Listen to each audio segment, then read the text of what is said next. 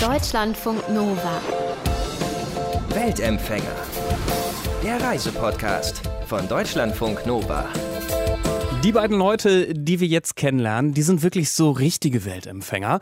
Die empfangen Leute aus aller Welt in ihrem kleinen Hotel, in ihrem BB in Vietnam. Und zwar äh, heißen die beiden Michael Kreditsch und Kim Luan Nguyen und äh, die haben vor so ungefähr fünf Jahren entschieden, so, wir ziehen einfach mal weg aus Deutschland, wir trauen uns mal was. Und wir machen so eine Art kleines Hotel auf. In einem Land, in dem die beiden vorher noch nie gelebt haben. Das Ding, das sie dann aufgemacht haben, das heißt äh, The Happy Bird BB. Und das ist bisher auch ganz schön gut gelaufen für die beiden, haben sie mir über Skype erzählt. Das bedeutet dann auch, dass die halt äh, die meiste Zeit deutlich netteres Wetter haben als wir hier in Deutschland. Also bis auf dieses Tief, was jetzt so viel Regen gebracht hat, war es bei uns wunderschön die letzten Wochen, die letzten Monate.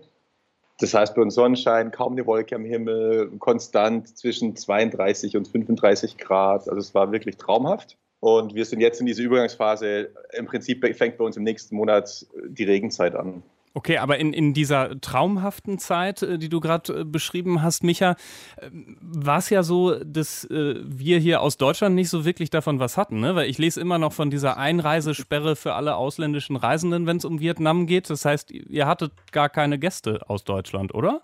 Das ist richtig. Wir hatten seit April keine Gäste mehr aus Deutschland. Hm, das ist ja blöd.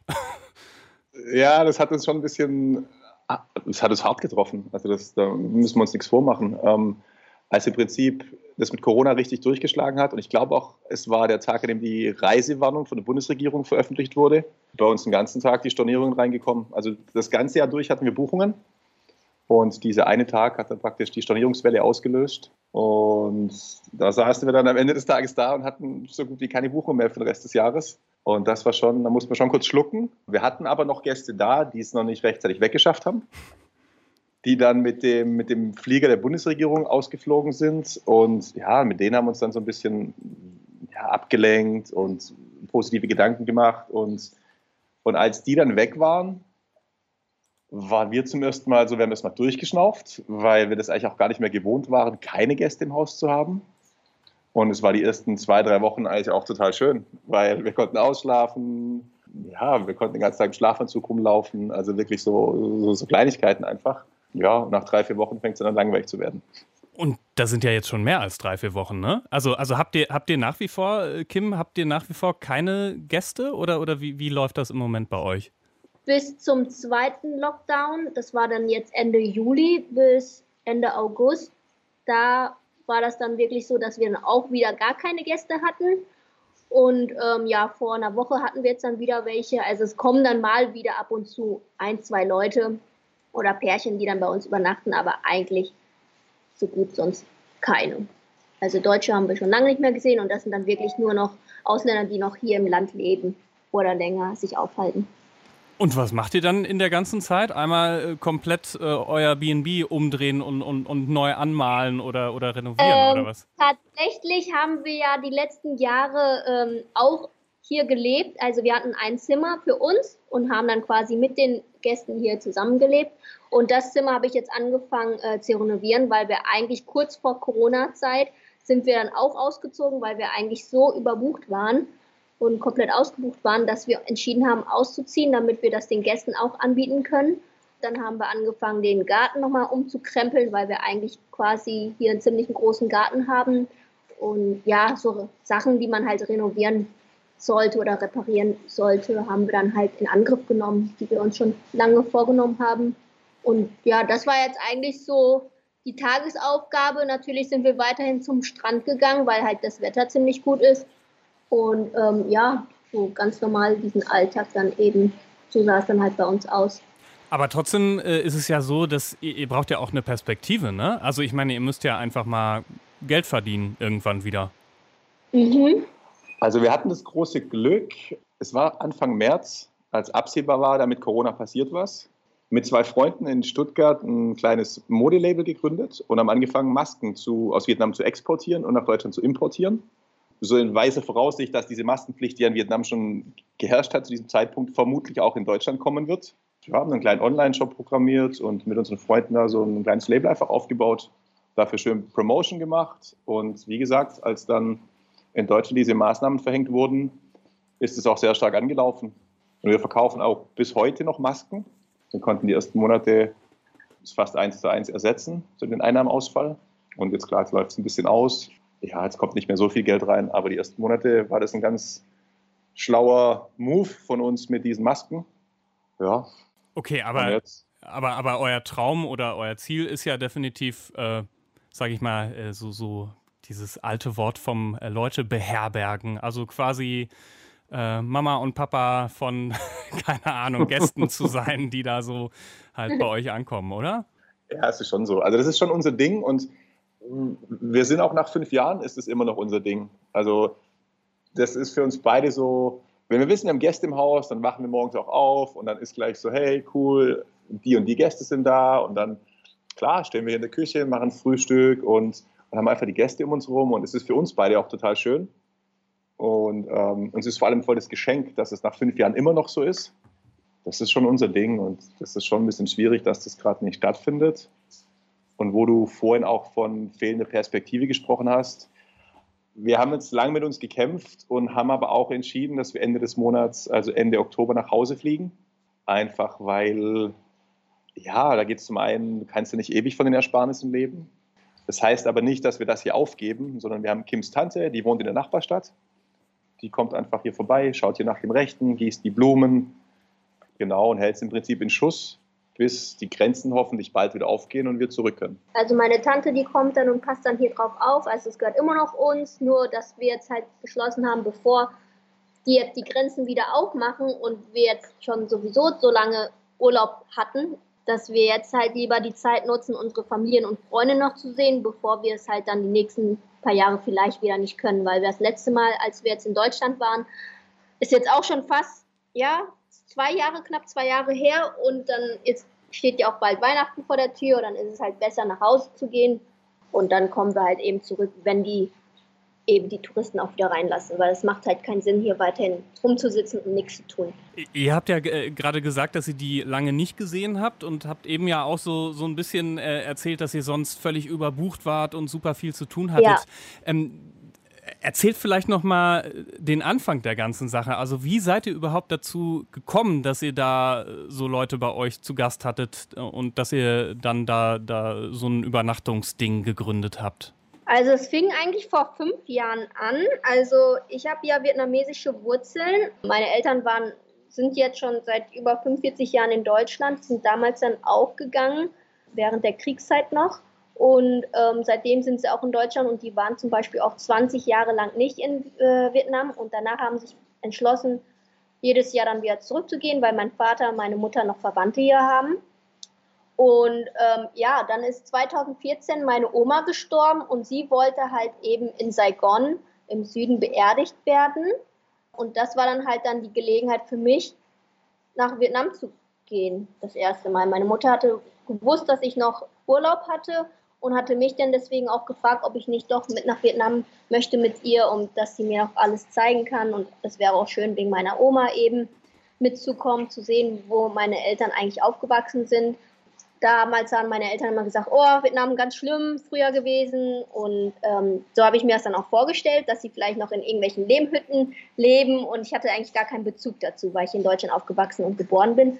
Und dann habe ich den Micha davon erzählt, dass ich die Möglichkeit habe, nach Vietnam zu gehen ähm, und dann hat er natürlich dann damals gesagt, hey, dann gehen wir zusammen hin. Klar, das war eine super Einladung. Also Kim, ja, Vietnam, willst du mit? Und natürlich habe ich ja gesagt. Und es war mein erstes Mal Asien. Und Saigon war so laut und wuselig und dreckig und anders, dass es mich sofort gepackt hat.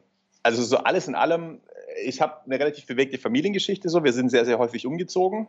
Und ich hatte schon immer kleines Gepäck daher. Und wenn ich so zurückblicke, war das nach Vietnam zu ziehen für mich eigentlich auch nur ein weiterer Umzug. Im Januar sind wir das erste Mal hingeflogen und dann im Juli ja, ist der Micha dann ähm, vorgeflogen und so haben wir dann direkt Vertrag unterschrieben und angefangen zu bauen. Das ist ja krass.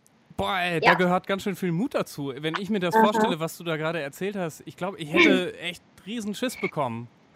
Ja, vor allem, weil ich ja wirklich auch, ich kann die Sprache fließen und verstehe auch alles, ähm, aber für mich war das halt ich bin ja schon auch sehr Deutschland aufgezogen worden und ähm, für mich war das dann so, als der Micha mir das erzählt hat, habe ich dann auch gesagt, nee, auf keinen Fall, was sollen wir denn da? Wir kennen die Kultur doch gar nicht so richtig. Und er hat dann gesagt, ja komm, lass uns ausprobieren, dann gucken wir, ob das klappt oder nicht. Und wenn nicht, haben wir immer noch ähm, den Luxus, zurück nach Deutschland zu gehen und dann dort wieder anzufangen. Ich war dann halt mitten in meinem Job, also ich bin gelernte Physiotherapeutin, habe sowieso schon viel mit Leuten zu tun gehabt und habe dann gesagt, ja gut, also äh, solange wir dann hier bauen, werde ich dann meinen Job drüben noch behalten in Deutschland und er war dann alleine hier, ohne die Sprache zu können und hat dann halt wirklich die Bauaufsicht gespielt und hat dann halt geguckt, dass halt alles gebaut wird eben. Also wir haben ja auf null angefangen wieder zu bauen und das war ja dann halt wirklich schwierig. Ich als Vietnamesin war in Deutschland und er dann als Deutscher in Vietnam. Und äh, ihr habt ja eben erzählt, auch wenn ihr zurückkehrt, erstmal so, so ein bisschen nach Deutschland wollt ihr ja wieder hin. Ähm, das heißt ja auch, ähm, dass nicht nur euch irgendwie das Land gefällt, sondern auch euer Job, oder? Ähm, das ist total unser Ding. Also ist, zum einen ist es unglaublich, finde ich, Kim auch, es ist sehr, sehr belohnend, ähm, wenn du andere Menschen glücklich machst. Weil im Prinzip ist es, du kriegst das Feedback, kriegst du sofort. Ähm, wenn, ich, wenn wir morgens manchmal die, wir sind in Zentralvietnam und unsere Gäste fangen wieder im Norden und im Süden an. Das heißt, wenn die hier bei uns ankommen, sind die meistens schon ein, zwei Wochen in Vietnam gewesen. Und ähm, dann kommen die bei uns an und wir haben halt ein, wir haben halt deutsches Frühstück einfach auf der Karte. Dunkles Brot und, ähm, und Müsli und die ganzen Geschichten. Und allein wenn du die Augen siehst von unseren Gästen manchmal morgens, wenn die nach zwei Wochen wieder, wieder ein dunkles Brot kriegen, ähm, dann weißt du schon so, okay, cool, ähm, den Nager getroffen, ähm, der Gast ist happy, der hat einen guten Start in den Tag und, und das kriegst du einfach direkt mit und das ist ein unglaublich schönes Gefühl, ähm, wenn du anderen Menschen helfen kannst, einfach eine tolle Erfahrung zu haben, eine tolle Zeit zu haben. Und es ist ein sehr, sehr, klar, ein sehr, sehr menschlicher Job, weil du einfach direkt mit den, mit den Menschen zu tun hast. Und wir würden das beide nie wieder eintauschen wollen für einen Bürojob. Und bedeutet das, dass, wenn jetzt mal irgendwie diese ganze Corona-Geschichte, ja, vielleicht nicht vorbei ist, aber dass wir die zumindest so im Griff haben und wissen, was wir damit genau machen müssen, dass ihr euch auch vorstellen könntet, das Ganze noch größer zu machen? Oder also habt ihr noch irgendwelche Ideen? Weil, also ich meine, ihr habt ja vor fünf Jahren angefangen, wart mutig. Ich nehme an, dieser Mut hat ja nicht nachgelassen, oder? Ähm, nein, überhaupt nicht. Eigentlich, bevor Corona angefangen hat, eigentlich die letzten zwei Jahre, ist es jetzt schon so, dass wir eigentlich darüber nachdenken, zu expandieren. Entweder halt mit dem gleichen Namen noch einen anderen Standbein irgendwo in einer anderen Stadt aufzubauen, mit dem gleichen System quasi, das gleiche Layout, wo wir halt sagen, okay, wir setzen einfach ähm, genau das gleiche nochmal in einer anderen Stadt rein. Und ähm, ja, wir hatten halt schon geschaut, wo wir halt, mein Vater, der ist ja zum Beispiel in Deutschland und ist jetzt Rentner. Und er möchte halt gerne, seine Schwester ist ja hier, meine Tante, und er würde gerne auch nochmal hier rein investieren. Also er würde gerne auch als Investor hier vielleicht noch irgendwo ein kleines Hotel kaufen oder eine kleine Anlage, ähm, wo wir halt das zum Beispiel mit ihm zusammen machen können. Also wir wollen uns auf jeden Fall vergrößern und auch noch hier bleiben und es weitermachen. Aber Kim, das, das, das, ist ja mega interessant, was du gerade von deinem Vater erzählst, weil ähm, ich habe gelesen, der konnte seine, deine Entscheidung nicht nachvollziehen am Anfang, dass du nee. nach Vietnam gegangen bist und plötzlich will der selber ein Hostel aufmachen, oder was? Ja, genau. Also weil mein Vater damals, der ist ja mit 20, ist er nach Deutschland und er hat ja halt wirklich ähm, diese Armut in, in, in Vietnam noch miterlebt und wie das halt damals zu der Zeit war, wo es nicht modern war. Und da hat er das alles mitbekommen. Und hier ist es halt eben so, dass du vom Staat keine Unterstützung bekommst. Also wenn du nicht arbeiten gehst, kriegst du auch nichts. Und die meisten, auch jetzt in der Corona-Zeit, in Deutschland ist es so, dass du dann da irgendwie teils arbeiten gehst und kriegst dann halt irgendwie noch einen Zuschuss. Hier ist es halt so, die Leute sitzen zu Hause, suchen gerade einen Job und kriegen irgendwie nichts, weil jeder halt nichts zu tun hat. Und ähm, ja, der Staat, der hilft dir dann auch nicht. Also das ist dann halt dann echt schade. Und deswegen hat mein Vater da so eine Angst, als er damals nach Deutschland gegangen ist, ich hatte zum Beispiel alles Mögliche an Versicherungen, die du nur haben kannst. Ich hatte eine Riester-Rente, Bausparvertrag, Versicherungen für Nachkommen, die ich noch gar nicht hatte, wo ich schon eingezahlt habe mit ab 14 Jahren. Und ähm, bevor ich dann gegangen bin, deswegen brauchte ich auch länger als der Micha, musste ich erstmal die ganzen Sachen erstmal auf Eis legen. Also ich hatte so viele Versicherungen, wovon ich noch gar nicht wusste, dass ich die hatte. Nur, dass man halt wirklich abgesichert ist. Mein Vater hatte so Angst, weil er wusste, als er nach Deutschland gegangen ist, hier ist es wirklich wie ein Paradies, du kriegst überall die Unterstützung, die du nur haben möchtest. Und in Vietnam ist es halt so nicht. Und, wenn ich, und er hat damals auch gesagt, wenn es ihm nicht gefällt, dann komme ich halt wieder mit nach Hause. Aber als er dann halt kam und sich das dann alles angeschaut hatte, ähm, hat er dann auch gesagt, hier ist ja wirklich schön, die Leute sind hier wirklich offener. Also die Leute sind nochmal von der Mentalität auch ganz anders als im Süden oder im Norden oder in Zentralvietnam. Und hier hat es ihnen extrem gut gefallen, dass er gesagt hat, mit der Zeit auch, weil er öfters jetzt hier war, er kann sich vorstellen, auch hier in seiner Rente ein halbes Jahr hier zu bleiben, wieder nach Hause zu gehen, je nachdem.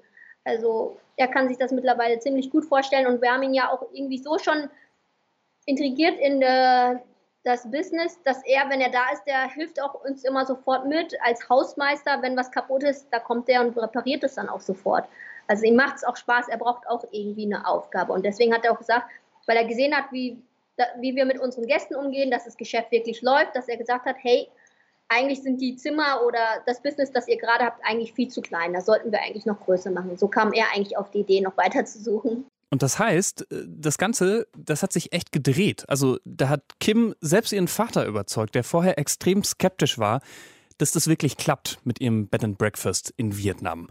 Und was äh, Micha und Kim da so auf die Beine gestellt haben und dass sie eben auch nicht aufgeben, obwohl sie wegen Corona im Moment überhaupt gar keine Gäste haben, das haben sie mir erzählt hier im Early Bird. Und wenn ihr euch mal so ihr ganzes Business mal angucken wollt, Könnt ihr machen. Das heißt äh, The Happy Bird BNB und da gibt es äh, zum Beispiel Bilder auf ihrer Homepage, äh, die heißt happybird-bb.com.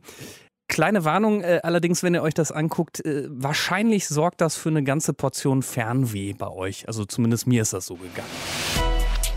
Deutschlandfunk Nova. Weltempfänger.